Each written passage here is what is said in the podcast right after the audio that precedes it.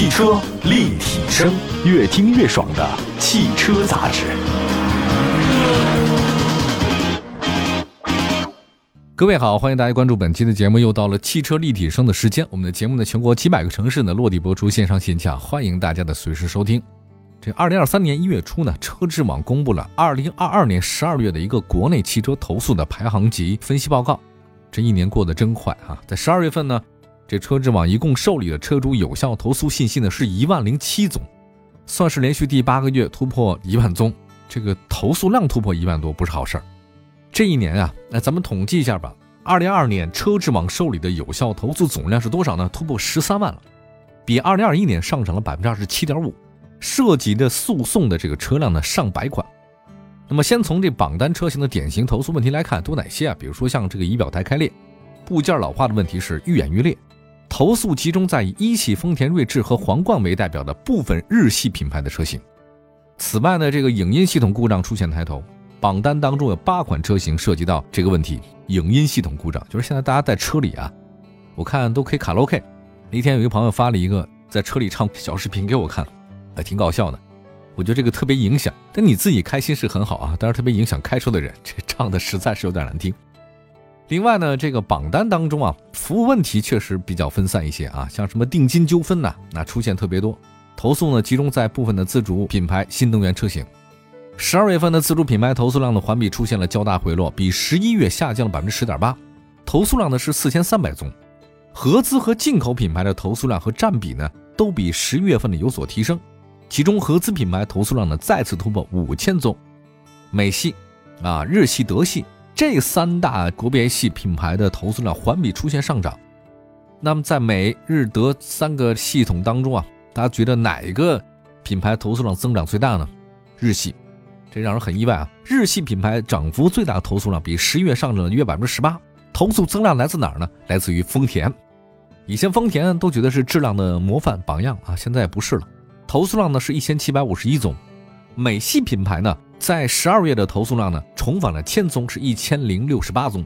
德系品牌的投诉量呢是两千四百二十九宗，占比 百分之四。 欧系的两百零一宗，占比 百分之二。 从车型的属性来看的话呢，中型车投诉量是涨幅特别的大，这个投诉量呢是七千六百二十宗，占比 百分之七十六点二。 纯电动车型啊，投诉量连续第二个月突破千宗，是一千一百八十五宗，占比 百分之十一点九。 插混呢这也有啊，插混也有投诉的。插电混动车型投诉量呢是四百七十七宗，占比 百分之四点八。 油电混动车型投诉量是三百二十六宗，占比 百分之三点三。 汽油加四十八V的轻混系统呢，这个车型投诉量是两百六十二宗，占比 百分之二点六。 其实我也看出来了啊，哪种车型卖得多，它投诉量就大，这是成正比的啊。十二月受理的投诉呢，主要呢都是这么几个问题，四大类。第一个呢是质量问题，这肯定得投啊。第二是服务问题，我得投诉你。还有综合问题和其他问题。单纯质量问题占比达到了近半年来的最高点啊！服务问题这个月份依然保持着三千宗以上的体量，集中在部分的自主和德系品牌热销车型。我们来看具体数据啊，这个质量问题投诉量呢是六千一百六十六宗，服务问题呢是三千一百三十一宗，综合问题只有六百一十四宗。那您说这质量都哪有投诉啊？其实分这么几类啊：车身附件及电器、发动机、电动机，还有前后桥及悬挂系统投诉量，这环比啊是明显上涨。其中前后桥及悬挂系统涨幅最大。那具体来看是这样的啊，车身附件及电器投诉呢是五千六百五十四个，发动机和电动机呢是一千六百零三个，变速箱是九百一十九个，转向系统五百零四个。我说的都是投诉量啊。前后桥及悬挂系统是三百九十九个，制动系统是三百零一个。我说这个特危险。轮胎呢是八十八个投诉，离合器二十九个投诉。在十二月份啊，还有就是服务问题。大家都知道服务问题是老问题，很难量化，因为服务他觉得没问题，您觉得有问题，您觉得态度不好，他觉得还行，所以这个出现偏差。但是服务呢不仅仅是这些啊，还有其他几个售后，因为汽车呢它得使用，使用过程里面有很多事儿。服务问题的投诉呢依然集中在承诺不兑现啊、销售欺诈和服务流程不完善，这三者占比呢超过七成。其实到现在为止，我觉得去一些四 S店，他们那个服务流程反正让我满意的不是很多啊，反正总觉得好像哪儿不对似的，他们那个标准是很多，流程是很多，说的头头是道，但真的现实啊，在您服务的过程里面，它出现很多偏差。那其中啊，这个投诉问题、销售欺诈占了九百九十八个，承诺不兑现六百二十四个投诉，服务流程不完善是一千三百一十一个投诉。二零二二年十二月份，配件争议投诉问题点出现明显增长，其中在部分德系豪华品牌车型，疑似设计缺陷问题的投诉量和投诉占比呢出现明显提升，占比呢比十一月提高了 百分之十七点五 啊，就 十七点五 个百分点。这样我们也看看具体投诉问题都哪些啊。首先说这一汽丰田，大家觉得丰田是汽车安全或者说是智能的典范，我觉得这话真的不太行了哈，这也不太靠谱了，呃，至少不是百分之百，成色不足。一汽丰田锐志的投诉量呢是一百二十三宗，排名第一位。哎呀，皇冠呢十二月投诉量是一百一十四宗，排名第二位。广汽丰田凯美瑞十二月投诉量是五十六辆，排名第三位。您看前三甲状元、保险、探花的投诉都是丰田，这怎么说呢？这事儿哈。这三款丰田车的典型投诉问题都是什么呢？啊，仪表台开裂、部件老化，出现问题的车型呢都是年龄超过十年的老车了。在之前呢这几个月，其实这三款丰田车呢已经是同样问题上榜，只不过没这么多啊。再来看魏牌玛奇朵 D H T 十二月投诉量是五十五宗啊，排名第四位。典型投诉问题呢是电瓶故障，这个还有车主呢是因为他停产降价就是投诉了。那有的车主我看了一下，他这么说，他说那现在您知道那玛奇朵 D H T 降多少钱吗？降了六万，这严重损害了我们之前的利益。听这话以后，本来我以为这个特斯拉降的就够多的了，没想到长城的这个魏牌啊，这个降的更狠。因为这车其实没有大家想象那么贵啊，所以它降一下六万块钱的话，谁受不了？那么一汽丰田卡罗拉十二月投诉量呢是四十八宗，排第五位。典型投诉问题呢也是仪表台开裂和部件老化，跟皇冠、锐志的问题一样，出现问题的车型都是十年以上的老车。那您说其他日系有没有问题？也有。日产轩逸天籁十二月投诉量是四十七宗，并列第六位。其中啊，轩逸的问题是什么呢？轮毂、变速箱异响，这有不少车主啊遭到了轮毂氧化腐蚀的事儿。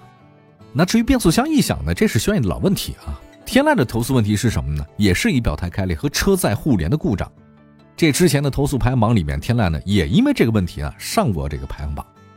哎呀，现在想想看，前七位，你说这多少日系车？以前总觉得日系质量好，那现在发现日系质量真的，这这这至少是不太好吧？那么第八位是什么呢？大家关注的那些豪车有没有投诉呢？都有，我们一会儿接着聊。汽车立体声，欢迎大家继续收听，这里是汽车立体声。我们的节目的全国几百个城市的落地播出，线上线下，欢迎大家关注我们的官方微信、微博平台“汽车立体声”，找到我们。今天说的是二零二二年十二月份的汽车投诉，前七位已经说了，该说第八位是谁呢？奇瑞的瑞虎八，排名第八，十二月投诉量呢是四十四宗。它的问题是什么呢？疑似设计缺陷和部件开裂。那之前呢，也是因为相关的问题呢，被用户投诉上过榜。特斯拉 Model Y 哈，这特斯拉最近事儿还真多。这特斯拉 Model Y 的十二月投诉量是四十三宗，排第九位，这个也是第一次进入到投诉排行榜前十。那您说特斯拉的问题是什么呢？那其实不是降价，典型投诉问题呢是转向系统卡滞和跑偏。有的车主说了啊，转动方向盘有齿轮感，高速状态下需要不断的调整方向盘。还有车主说啊，这个他的二零二款长续航全轮驱动版车在十一月某日降温的时候，打方向盘忽然变硬，有明显的顿挫感。他给那特斯拉客服打电话查询后台，告知没什么问题，继续使用观察。但后来呢，它是在北方嘛，北方的天气逐渐变冷，出现这个问题特别的多，顿挫感呢随着气温加重。比较高速行驶的时候吧，他发现特斯拉的车辆操控能力下降，驾驶感特飘，没法正常的这种直线行驶，要不断的反复调整方向盘，可能是方向盘调的比较轻吧。最早我开一些日系车的时候，那个小的 Suzuki 哈也有这种感觉。结果这个驾驶员呢，十二月份再次联系客服，告诉您呢，说这不是硬件问题啊，需要等待 O T A 啊，就是在线升级，系统升级一下软件，看能不能解决。也有可能是车的问题，也有可能是驾驶问题，咱也不好讲。再来看华晨宝马 X 三， 十二月投诉量是四十二宗，排名第十位。投诉问题呢是与宣传不符，发动机烧机油，这是宝马车型老问题，之前也因为这事上过榜。广汽丰田雷凌十二月投诉量是四十宗，排名第十一位。典型投诉问题是变速箱顿挫和变速箱异响，那都是变速箱的事儿。这也是老问题了，就是丰田雷凌的变速箱跟卡罗拉是不是一样啊？